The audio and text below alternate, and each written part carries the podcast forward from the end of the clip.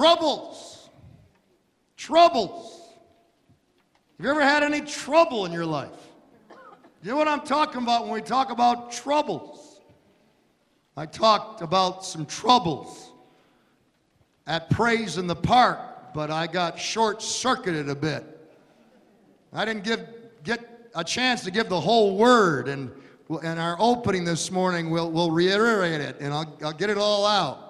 Sometimes us preachers feel like a woman in labor until we deliver. I mean, uh, we don't feel like we've done what we're, we've been called to do. Troubles. I had a week before we left uh, for general council uh, of not just troubles, but water troubles. Water troubles. Uh, I turned on the faucet in our kitchen that had just been remodeled five years previous, turned on the faucet, and instead of the water going down the drain, it just filled the whole bottom cabinet. Water troubles. Walked by the tub, and uh, Pastor was on the, his cell phone, uh, on my cell phone, talking like an Italian, and guess what happened? Cell phone ended up in a water tub, and it's not a submarine. Dad was mad. Dad was sad. Jenny was glad because the whole family got brand new cell phones through it. Yeah, yeah, yeah, water troubles. Sure. And then just before we leave, Becky has this brand new revelation, my wife, that just before we fly out of town, we should have a garage sale. Dad didn't want to have a garage sale. Hubby didn't want to have a garage sale. Pastor didn't want to have a garage sale. Pastor put his foot down. But if mama ain't happy, ain't nobody happy. We had a garage sale. And I said, You put all that stuff out, you put all that garbage, you make me carry all that garbage out of the attic and put it in the driveway. It's going to rain. She said, Do it. I did it. And it rained. I brought it all back in. Water trouble. Water trouble. And then I had my first experience as a pastor preaching in the rain at Praise in the Park. Thank God we got them all water baptized. We got everything done that we wanted to do. And, uh, uh, but it rained. It, it just had to pour when I preached. Everybody else got to do, you know, the praise team. No rain, but when Pastor preached, it just poured. It just poured. I haven't been more frustrated in a long time like I was that night. And, it just poured. Water trouble. Then we get home and the basement's flooded. It wasn't necessarily a crack in the wall, or it wasn't. Uh, it wasn't a sub pump. Uh, I, I, discovered this one floor drain, skinny floor drain, and, and I, I looked. I could see something wedged down in there. And I used every tool I could get my hands on to get it up. Could get, got the shop vac, the shop vac. Man, one after another, matchbox car. I don't still don't think I've got them all. That my grandsons, my twin grandsons, jammed down the drain and uh, flooded basement. We had to call the Hagopian, and oh my, I mean, just just a water trouble. Later on the message, I'll talk to you about a bad water trouble. Most of you have already heard about it. You read the Gospels and you can't get away from it. Water troubles. Those disciples, they learned an awful lot about faith when they were on the water. Are you with me? Mark, chap, stay in James, but uh, Mark chapter 4, verse 35, Jesus basically told his disciples after teaching, Get in the boat, we're going to the other side of the lake. Let us go over to the other side. He wasn't saying this to sinners, unbelievers, he wasn't saying this to the world. This is important for your understanding of this word. He was saying this to his followers, his closest followers, his disciples, knowing full well Jesus being omniscient, he knew full well what was going to happen when he told them to get into the boat. They obeyed him, they followed him, they were with him. Jesus was with them in the boat. And then the scripture says, as Jesus fell asleep, a storm hit, a furious squall hit, the Bible says. These men panicked. And remember, some of these men were fishermen. They understood the nature of the Sea of Galilee. They knew when they should be terrified. There was more water coming in the boat than going out of the boat. They wake Jesus up and, Lord, Master, don't you care? We're about to drown. Jesus stood up in the boat and Jesus said, Peace, be still. I did a study in the Greek I've never done before. Never saw this before. This is fresh. The Greek technical term that Jesus used was very unique. It's pephimoso.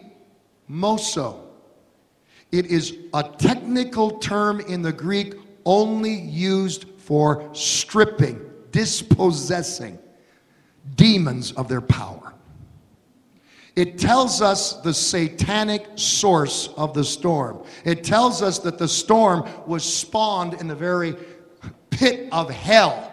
Satan was trying to kill Jesus and his disciples. And yet, hallelujah, the Lord of the wind and the waves says to the storm, Shut up! And it was immediate, not gradual. The Greek is very important. It was immediate, a cessation of wind uh, an immediate, instant calm came both the wind and water. The disciples look at Jesus and they said, What manner of man is this that even the wind and the waves obey him? And Jesus looks back and says, Why were you so afraid? Why didn't you trust me? Let me ask you a question. Did Jesus know when he said, Get in the boat and let's go to the other side, that there was going to be a satanic storm? Sure, he did. He's God, he's omniscient. Already stated that. He knew it. And he put his followers smack dab in the middle of a satanic storm. Why? Why? Why? If there's any question us pastors get hit with the most, it's that one. Why am I going through this? Why? The big C word. Why did God allow my spouse, my mother, my father, my boy, my girl to die? Why, Pastor? James chapter 1. Would you look at it with me this morning? James, under the inspiration of the Holy Spirit, penned these words Consider it pure joy, my brothers and sisters, whenever you face trials of many, many kinds, because you know that the testing of your faith produces perseverance. Let perseverance finish its work so that you may be mature and complete, not lacking anything. Trials, and I'll use that term. It's a term that if you're not used to it, we use it in the church quite a bit.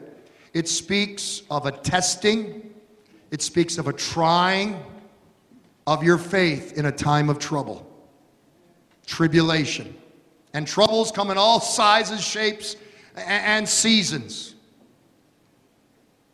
This morning, we look at what the Bible says, God's Word, as it answers the why question. Father, I ask and pray that you would come, O sweet Holy Spirit. And Lord, grant us ears to hear and hearts to receive of Thus saith the Lord this morning. Lord, I pray that you'll especially perk up the ears of those that are asking why. Your name we pray it. Amen and amen. Mark it down. This is a bit of a teaching word this morning. Trials often grant us greater revelation of just who our God is. I was 10 years old. It was Holland, Michigan, where my dad pastored, and dad had just gifted me with the most awesome thing that any 10 year old boy could get my first go kart. Dad never bought anything new. It was used and it was old, but it was fast. It could go 35 miles an hour. The only problem was it had no governor on its speed. You couldn't control the speed, it just kept going faster and faster. Worst of all, it had no brakes. Yet, dad being the crazy kind of a cool dad, and dad was a cool dad uh, that he was, uh, he couldn't wait for me to try it out. I got on it. And sure enough, it took off going faster and faster. I couldn't stop it. I'm screaming. Now I'm crying. And when a 10 year old boy cries on something that uh, her husband has given her son, my mother had this horror stricken face. And I'm going around in circles and circles. I can't stop. My dad ran threw himself in the air, tackled the go kart. The chain and the wheel completely chewed up his arm. But he stopped that go kart. I got off. I looked at my dad. Wow. My dad's Superman. I had a fresh new revelation of who my dad was and is to this day. I feel sorry for people. I feel sorry for Christians who never have any problems. You know of some. It seems like they were born under a lucky star. Never sick, success, money, job, position. Seems like a tiptoe through the tulips. But I feel sorry for them. If you've never been sick, feel sorry. I've been sick. But in my sickness, and when the doctor gave a bad diagnosis, I was able to rise up and declare, by his stripes, I am healed. And guess what? By his stripes. You know the story of my heart. Uh, you know the story of my aneurysm. Uh, by his stripes, I was healed. I could show you a, a, CAT scan that was taken one year ago and a CAT scan taken today. And hallelujah, I can declare that the prayer of faith shall heal the sick, that God is still in the miracle business. I feel sorry for you if you've never had financial problems. You'll never realize how David realized when he said, I once was young, but now I'm old. and I've never seen the righteous forsaken or begging for bread. Uh, he is our provider. I feel sorry for you if you've never come under satanic storms, satanic attack, because you'll never be able to fully have a great revelation that your God is greater. For greater is He that's within us than He that's within the world. Trials, testing, troubles. Some of you are going through them right now will give you a brand new revelation of who your God is. Revel in that, enjoy it, grow in that, mature in that. That's God's desire for your life. Trials, write it down, can serve as course correction for our walk with God. True or false? You know I love quiz questions, especially true and false. True or false? People experiencing troubles are being punished for their sins. Wow, I got a pretty mature congregation here. One of the first things that the devil will whisper in your ear when you hit the skids, when you hit the pits, when it seems like the bottom has dropped out from under you, one of the first things that the devil whisper in your ear God is punishing you for your past. your sins have come back to haunt you. God is punishing you. Nothing can be further from the truth. Only one, only one, only one has ever been punished for sin. And that one was sinless. And we celebrate him this morning. Upon the cross, he took your sin. Upon the cross, he took my guilt. Uh, he was, it was as though uh, he was made guilty for every one of our sins, past, present, and future. As God placed sin upon him at the cross, God poured out his wrath on sin for all time upon Jesus. That's why we sing the great hymn of the faith Jesus paid it all. Not just 99%, 100%. Don't say that God is judging you. Go, don't say that the, the Lord is punishing you. Punishment always looks backward for something that has been committed. What the Lord gives is course correction. The Bible word is discipline. Discipline is not retributive, discipline is remedial. It's for our good, it's for our betterment. Read with me, if you would, in Hebrews chapter 12. Here, the writer says, Endure hardship as discipline. God is treating you as his children. For what children are not disciplined by their father? They disciplined us for a little while as they thought best, but God disciplines us for our good in order that we may share in his holiness. No discipline seems pleasant. And can I hear an amen? amen. Yes. No discipline seems pleasant at the time, but painful. Later on, however, it produces a harvest of righteousness and peace for those who have been trained by it. The Lord's discipline always looks forward, never backward. It's course correction in our lives. One of my favorite Psalms is Psalms 23.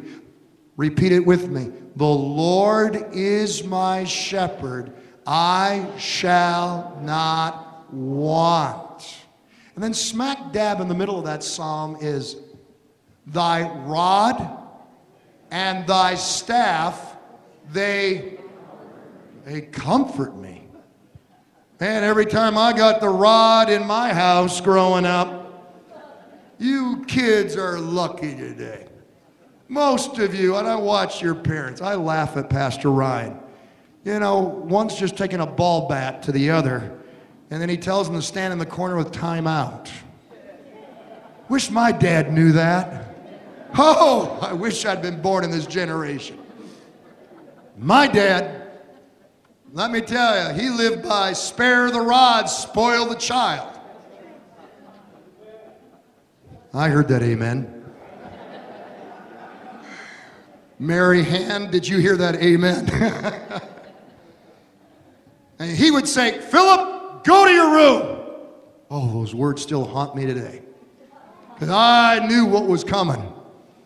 And dad would take uh, about 15 minutes to cool down and for the fear factor to build up in me. And the worst part of getting a spanking was what he would do afterwards. He said, Now, Philip, Let's kneel down next to the bed. And he'd put his arm and he'd pray. God, you gave us this child.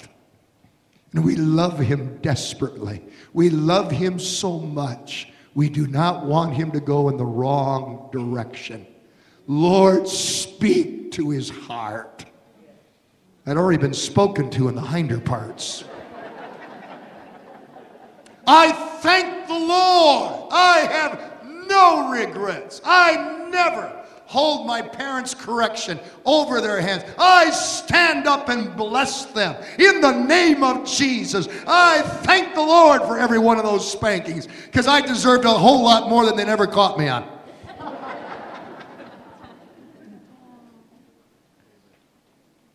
Sometimes God allows a trial to wake you up. You're spending too much time at work instead of the house of God. You're spending too much focus on the business than the house of God. Your focus is too much on relationships with friends, with boyfriends and girlfriends instead of the lover of your soul. Wake up, turn around. There's no time for detour, delay, or distraction. Focus on me. Fix your eyes on me. I want the best for you. I want life for you. I want eternal life for you. Next, mark it down if you would. Mark it down if you would. God allows troubles in our lives to teach us dependency on Him. Dependency on Him. The Apostle Paul healed the sick and raised the dead. And yet, Paul prayed three times, three times, three times for the Lord to deliver him. And the Lord would not. Why? Let's read it. Second Corinthians chapter 12. Therefore, in order to keep me from being what? Say it again for me. Say it like you've read it. Thank you. I was given a thorn in my flesh, a messenger of Satan to torment me. Three times I pleaded with the Lord to take it away from me. But he said to me, My grace is sufficient for you. My grace is sufficient for you. For my power is made perfect in weakness. Therefore, I will boast all the more gladly about my weaknesses, so that Christ's power may rest on me. That is why, for Christ's sake, I delight in weaknesses and insults and hardships and persecutions and difficulties. For when I am weak, when I am dependent, then I am strong. I'm strong. We don't know the exact nature of Paul's thorn in the flesh. Some commentators believe that he had an eye disease. There's evidence for that. There's a strong argument for the fact that it was all of the persecutions that he received from his own countrymen, the Jews. We don't know the nature of Paul's thorn in the flesh exactly, but we know why God allowed it. So that pride would not consume Paul and short circuit what God wanted to do in and through his life. Pride you know, every time, every time uh, Pete Randazzo that I hear of an old furnace leak, carbon monoxide, and a family that dies, I think of pride. Carbon monoxide, what can we say about it? Can you see it? Can you feel it? Can you taste it? Can you smell it? No.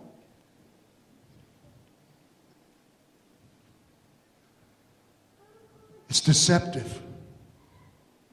And then, in addition to deceptiveness, carbon monoxide poisoning is not instant, it's gradual. It lulls you to sleep. It lulls you into a sleep from which you never wake up. Pride is like that. Pride is like that. Pride is bound up in deception and in the graduation of process. It's the deceptiveness of the gradual. You don't wake up and overnight you're, you're, you're proudful. No, look at the life of, of Samson. It was over a period of time. It was, it was in his middle age years that he was snoozing the lap of Delilah. Look at King David. It wasn't when he slew Goliath, it was in his middle age years that he, that he fell into sin with Bathsheba. Look at Peter.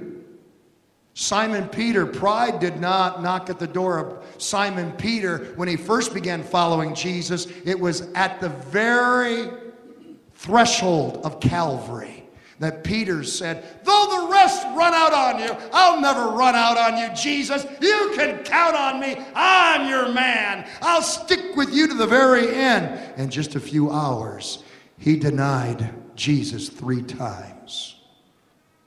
I don't know the man. Pride has brought down more TV preachers, uh, brought down more great ministers and ministries of the gospel than, when, than we want to count. Pride, though, is not, is not, is not uh, resident in just those that are famous in ministry. Pride can knock at any heart door that's here this morning. Why does a man not stop and ask for directions? Pride. It's the number one sin on God's hate list. Pride knocks at our heart's door when we think that we've arrived, when we think uh, that we've got enough money now, we, we've got great health now, everything's going our way now. Pride deceptively comes into our life when all of a sudden, you can see the signs of it, our prayer life begins to wane. Our, our word life uh, in His precious word becomes parched, dry, and thirsty, and no more. Pride begins to haunt us. We don't have the passion that we used to have. Walking with God, you're a victim of pride. The worst part of it, pride will set you up for a fall. This is why God, God will allow a, a, a, a trouble, a trial to come into your life that'll put you on your knees. I know, I know I've had certain problems come into your pastor's life, and it's forced me to go on my knees. It's forced me to cry out to God, not by might, not by power, but by thy spirit, saith the Lord. And in weakness, we become strong as we depend upon him. You see, sometimes God puts us on our backs to cause us to look upwards. Write it down. God allows us to experience trials to produce a special, a special kind of faith, persevering faith. Hebrews 12, let us run with perseverance the race that has been set before us. Why did teachers give you tests in school? Because they despise you? No, they wanted to make you smarter. Why did the coach make you run laps? And make you work out until there was just nothing left inside of you. You felt like you were going to die. Why did the coach do that? Because he wanted to cut you down, denigrate you? He, he, he, wanted to torture you? No! He wanted to make you strong in the battles to come. You can't enjoy the victory unless you experience the battle. Amen? Coach Jesus Coach Jesus is looking for marathon runners. He's not looking for sprinters. What do sprinters do? They'll run 100 yards, and if there's any sprinters in the congregation, God bless you. But on a whole, sprinters, they'll run a 100 yards, they'll put on a burst of speed, they'll give their all, and then they just collapse. Marathon runners not only run 100 yards, 400 yards, a mile, five miles, 10 miles, 26 mile marathons. And God is able to look down at marathon running Christians and He looks at them like the Energizer Bunny, still going, still going. Uh, financial impoverishment, still going. Health crisis, still going. Marital mess, still going. Uh, death in the family, still going for me. Hallelujah and all of heaven rejoices. God is wanting to create marathon runners and not sprinters in this race called faith.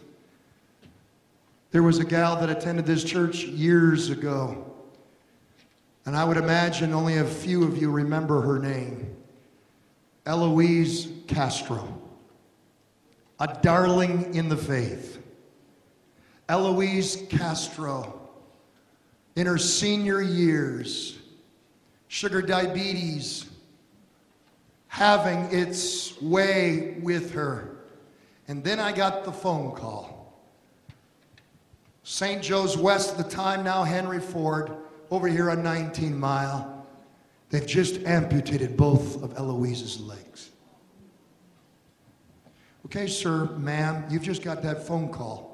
What are you going to do? What are you going to say? You're going to walk into her room like the sunshine lady at the hospital. This is the day that the Lord has made. Rejoice and be glad in it. Oh, I had a heavy heart. I was praying as I drove to the, oh God, give me a word.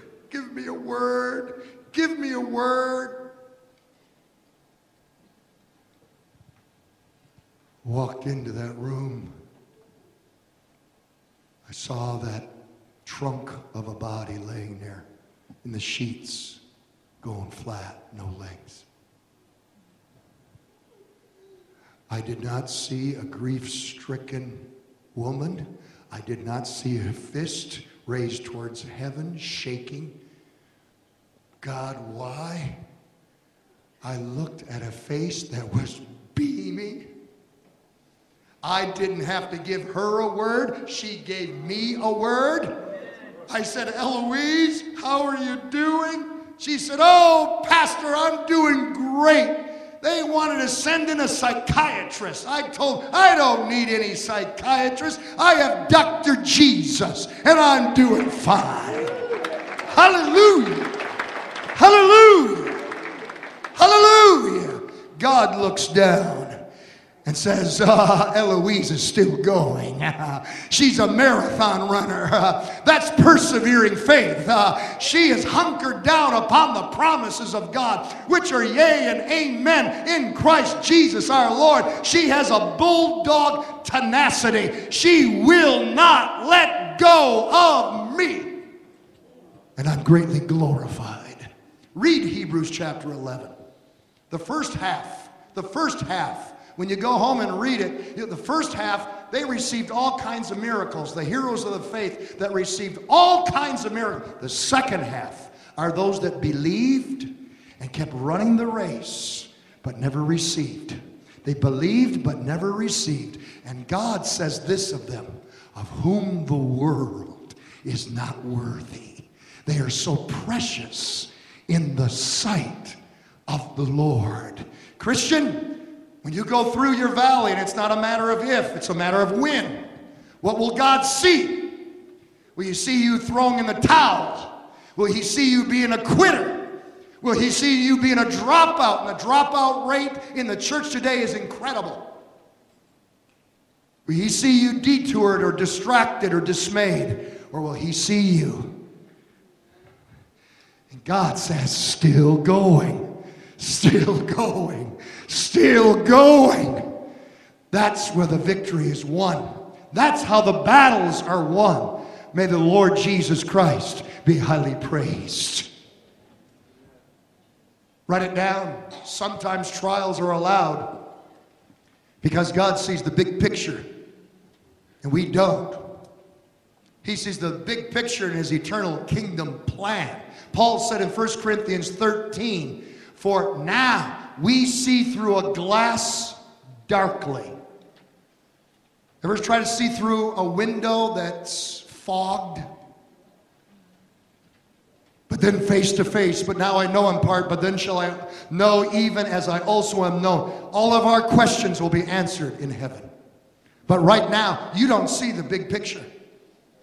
I said, you don't see the big picture. You don't see how through your tragedy, so many lives are being impacted for the glory of God. For all eternity, for your momentary trouble, for your quickie little trial in terms of eternity. You do not comprehend the totality of what our omniscient, eternal, majestic God is seeing. He is not a, he doesn't play checkers, he plays chess. And He's moving things around. You keep praying, that's your part. You keep believing and keep trusting, that's your part. God is moving the chess pieces. God has a social network that is beyond your imagination. And He's influencing lives as He allows you to keep running the race despite the problems, despite the difficulties. You know, we think we own ourselves. We think that we own our destinies. We've made our plans. It was not supposed to turn out this way. This always happens to somebody else, not me. But that's not what the Bible says. Paul said in 1 Corinthians, You are not your own, you were bought at a price. He is the potter, we are the clay. If he chooses to allow his child to walk through the fire, through the flood, it's his choice. Why, Pastor? He's God. You're not, and I'm not. But here's the promise if you sail through the storm, if you walk through the fire, if you pass through the flood, He will never leave you, He will never forsake you. For he is with you always, and nothing shall separate you from the love of God in Christ Jesus. Hallelujah. Hallelujah. This past week, Joni Tada Eareckson was one of the speakers. Some of you recognize that name of Joni Eareckson, some of you do not. She's a woman of my generation. Decades ago, at the age 17, she dove into a lake. It was the last time that she ever walked or moved her arms, paralyzed from the neck down. You talk about the why questions, and we're talking about a follower of Jesus Christ.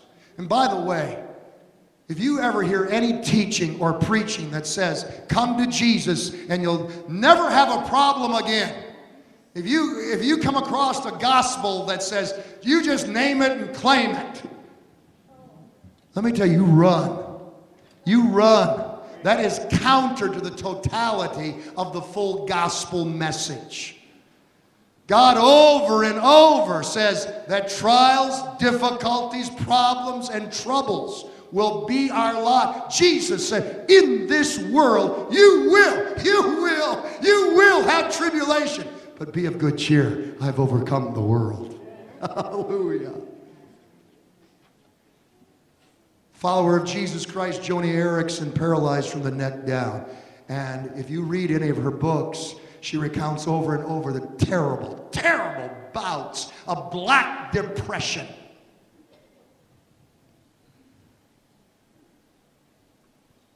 Why? She knows why now. My influence for my life, the greater portion of it, will primarily be Lakeside Assembly of God. And I'm so thrilled with that. But that young lady who was paralyzed from the neck down has been given a platform to speak to literally millions. Millions and thousands have come to Jesus and have been impacted by the gospel uh, of Jesus Christ because of the sufferings of one woman who would not be bent, would not be kowtowed by the sufferings that the Lord has opened up in her life. The Lord gave her a platform and she has used it faithfully to influence men. And God can do that for you too.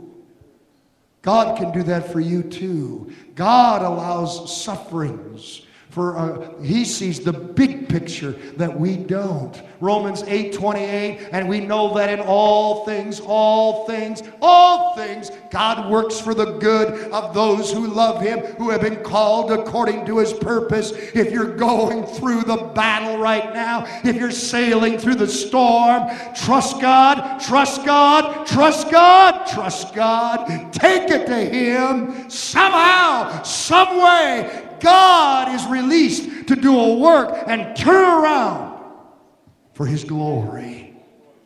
His glory. For Second Corinthians declares, verse chapter 4 our light and momentary troubles, momentary, momentary, are achieving for us an eternal glory that far outweighs them all. I might be talking to a soul this morning, you're going through a terrible trial. Focus on heaven. Focus on the end point. Focus on the finish line. If you're not focused on the hereafter, you'll never cope with the here and now. Mark it down. Number six, trials also come into our lives uh, to equip us to comfort others. Paul said in 2 Corinthians, Paul said, Praise be to God and Father of our Lord Jesus Christ, the Father of compassion and the God of all comfort, who comforts us in all our troubles. So that what? So that we can comfort those and in any trouble with the comfort we ourselves receive from God. There is a unique school. There is a privileged university. You can't Google it. It's not on the map. But it's probably the greatest school of all that God has ever created. It's called the University of Suffering, the School of Suffering. I was 27 years old, a young youth pastor. And the emergency call came through. We were at a young married's function playing volleyball, and the call came through. And I raced up, I believe it was Providence Hospital. There was a little seven month old baby boy. All hooked up to machines. Reminded me so much of my little Logan, my grandson. And little Daniel Behringer was brain dead.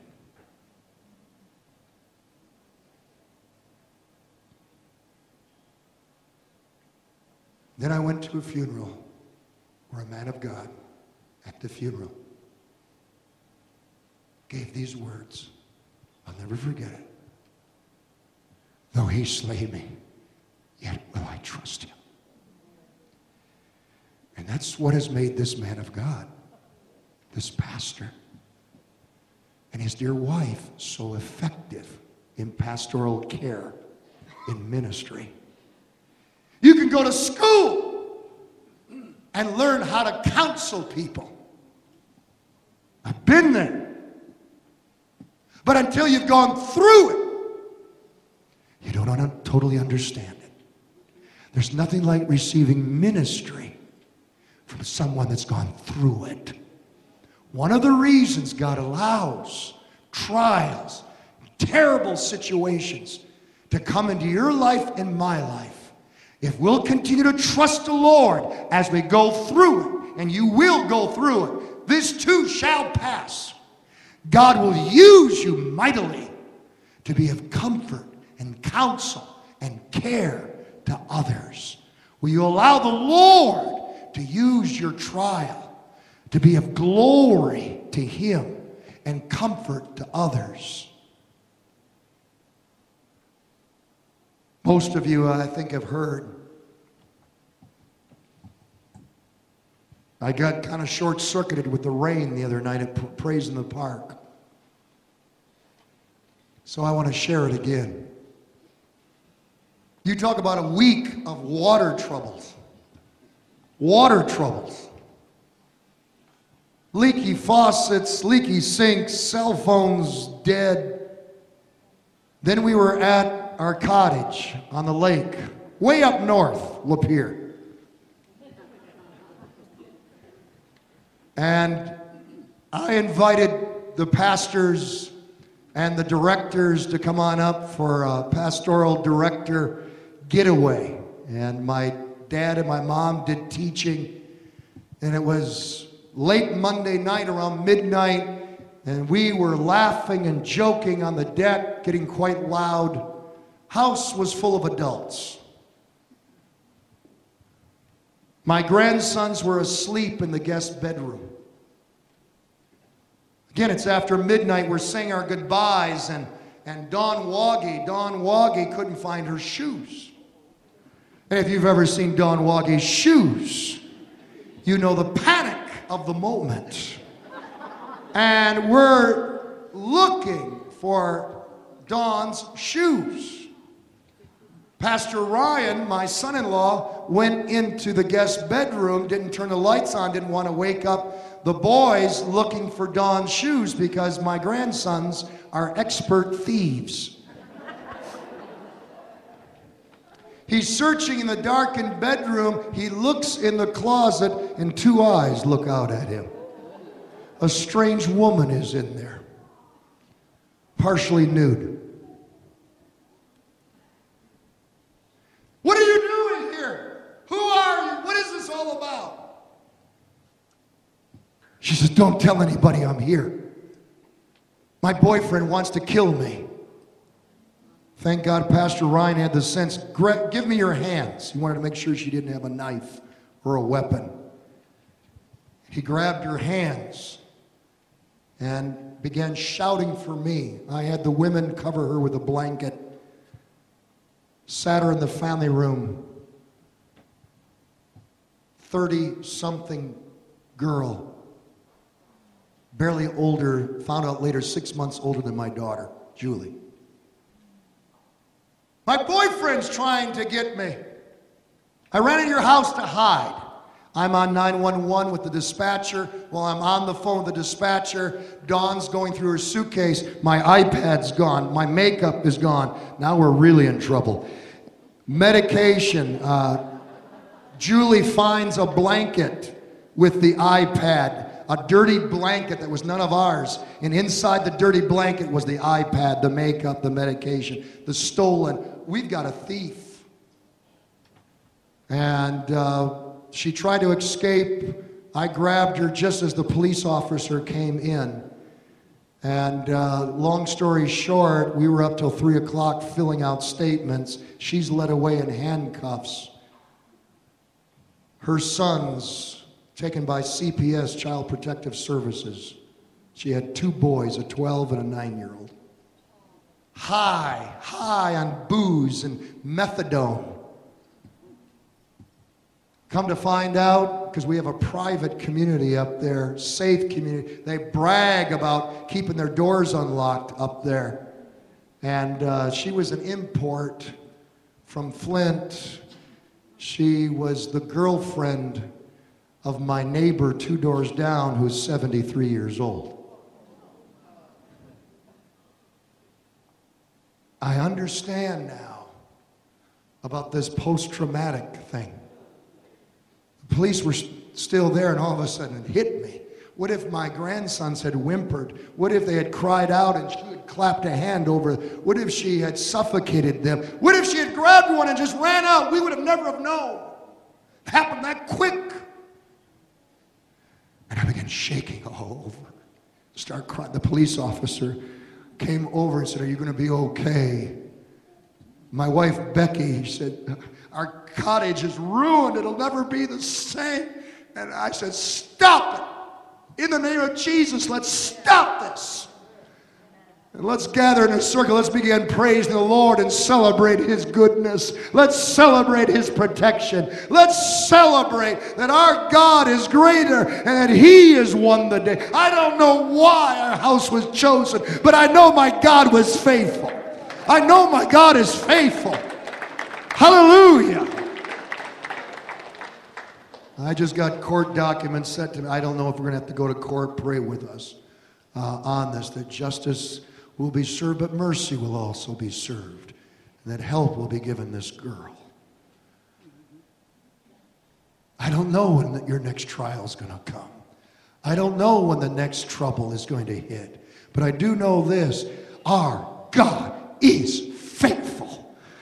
He has stood the test of time. He's the same yesterday, today, and forever. And nothing will separate you from the love of God in Christ Jesus. Lastly, let me finish this message. God allows trials in our lives so we can experience, we can experience the applause of heaven.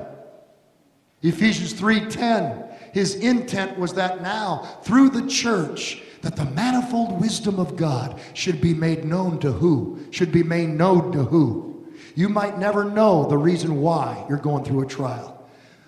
Sometimes God wants to show you off to the angels of heaven and to the fallen angels of hell, to the rulers and the authorities in the spiritual dimension.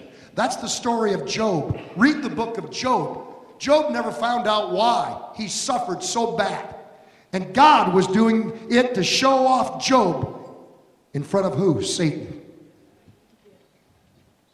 And to the angels of heaven. First Peter chapter 1 says, in all this you greatly rejoice, though now for a little while you may have had to suffer grief and all kinds of troubles. These have come so that the proven genuineness of your faith of greater worth than what? Gold, which perishes, even though refined by fire, may result in praise, glory, and honor when Jesus Christ is revealed. That word trials there in 1 Peter 1 Look at that word trials. It's translated from the Greek word dokome. Dokome. It means something put to the test for the, pro- the, the purpose of proving its genuineness, its value. God is refining you like precious gold uh, so that your faith uh, will be precious unto Him and unto all eternity. What's the difference between a lump of coal and a diamond? What's the difference between a lump of coal and a diamond? They're both the same thing pressure, intense pressure. God is at work in you, Christian. And the reason, many times, for the intense pressure is God is refining you, God is making you priceless. The world looks at gold and diamonds as precious. The church will give its applause when they hear about a healing miracle and say, That's powerful. But God looks at your faith as it comes through the fire, and He says, It's priceless. Priceless. You may never know why God has taken you through the storm until you get to heaven. And when you walk through the gates of heaven, you'll receive the applause of heaven. God was allowing you to go through the fire and the flood as a testimony to the angels. I believe that's the story of Louisa Stead. Do you know the story of Louisa and Lily Stead? Louisa and Lily Stead? Louisa and Lily Stead, Louisa's husband, Lily's father, they were the quintessential happy family in 1882. Everything was going their way. Dad, hubby had a great job, provided awesomely for the family. The Stead family. One afternoon, they went on a picnic at Long Island Sound.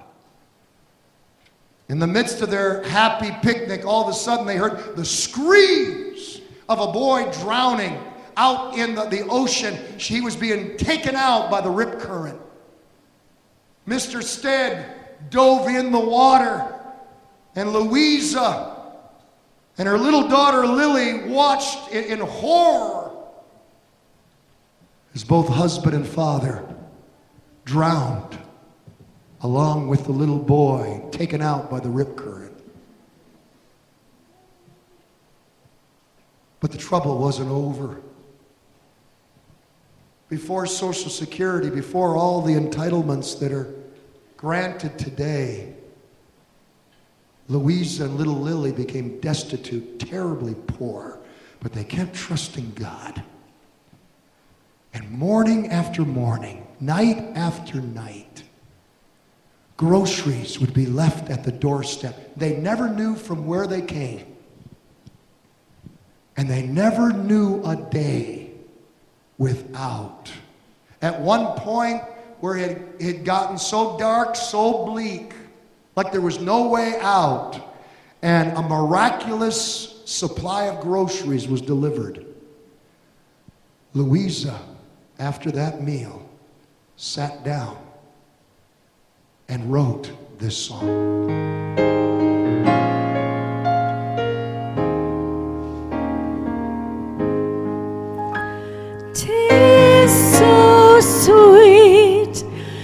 Trust in Jesus, just to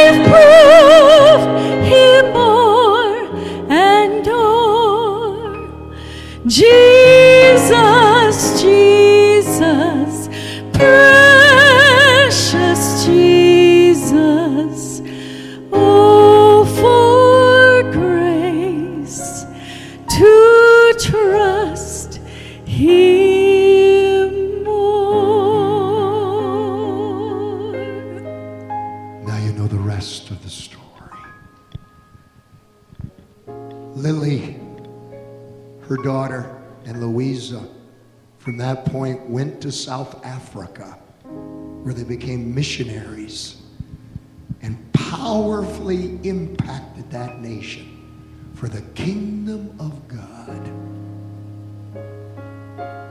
Tis so sweet to trust in who? If you think you've asked why, from the cross of Calvary,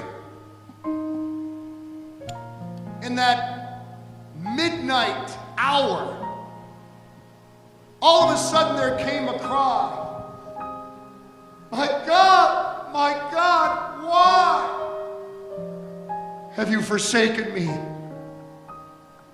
Why did Jesus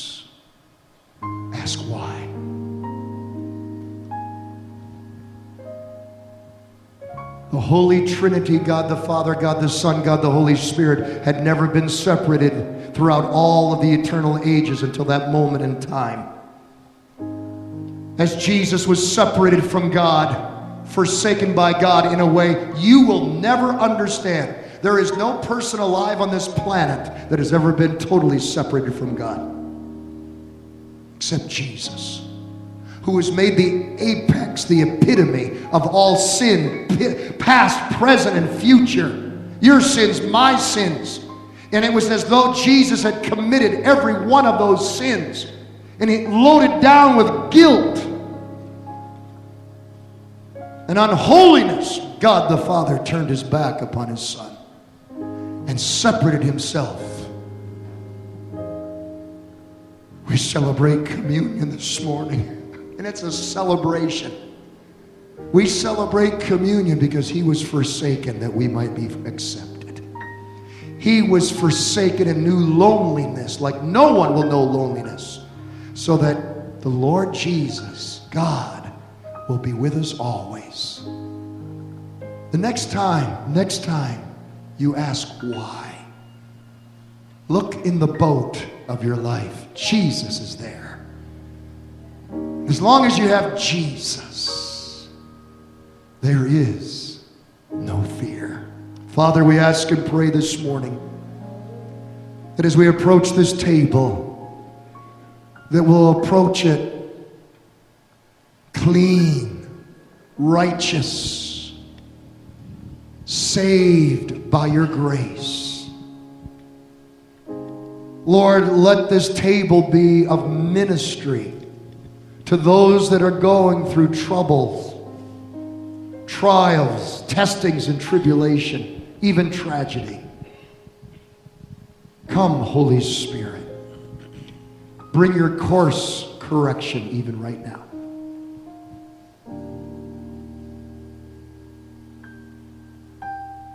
Heads are bowed and eyes are closed.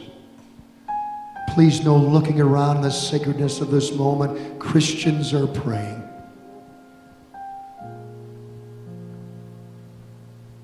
I want you to, and especially the Lord wants you to receive Holy Communion. But I must tell you, if you're not in right relationship with God, if there's unconfessed sin in your life, if you're not a follower of Jesus Christ, you cannot, you cannot, you cannot take part in this holy supper. If you do, you bring a curse upon yourself and bring damnation into your life. Heads are bowed and eyes are closed. I'm going to pray a prayer, a prayer of salvation. If you would like to be included in this prayer, there's no one here that will embarrass you. Heads are bowed and eyes are closed. I'm not asking you to join this church, but I am inviting you to join Jesus. If you would like to be included in a prayer that'll make you right and give you a home in heaven, then lift up your hand right now by faith. Lift it up. You have to want it. Yes, God bless you. I see that hand. God bless you. God bless you. God bless you. God bless you. Amen. Six hands lifted up for Jesus. Thank you. God bless you. How many more? God bless you. Yes, up in the balcony. I see that hand. God bless you. How many more? Lifting it up for the Lord. Precious Jesus. God bless you. Yes. Nine hands lifted up for Jesus. Keep those hands lifted up. Pray with me right now. Everyone pray out loud. Make this prayer your prayer. Dear Jesus, I confess I am a sinner, but Jesus, you're my Savior. Save me from my sin. I believe you died for me. I believe you paid the price for my sins. I believe that you rose from the dead with resurrection life. I want that life, Jesus. A new life, a changed life. Thank you, Jesus, for hearing me, for changing me, for making me brand new. I thank you, Jesus, that I am saved. In the name of Jesus. I believe this and I receive this. Amen. Amen.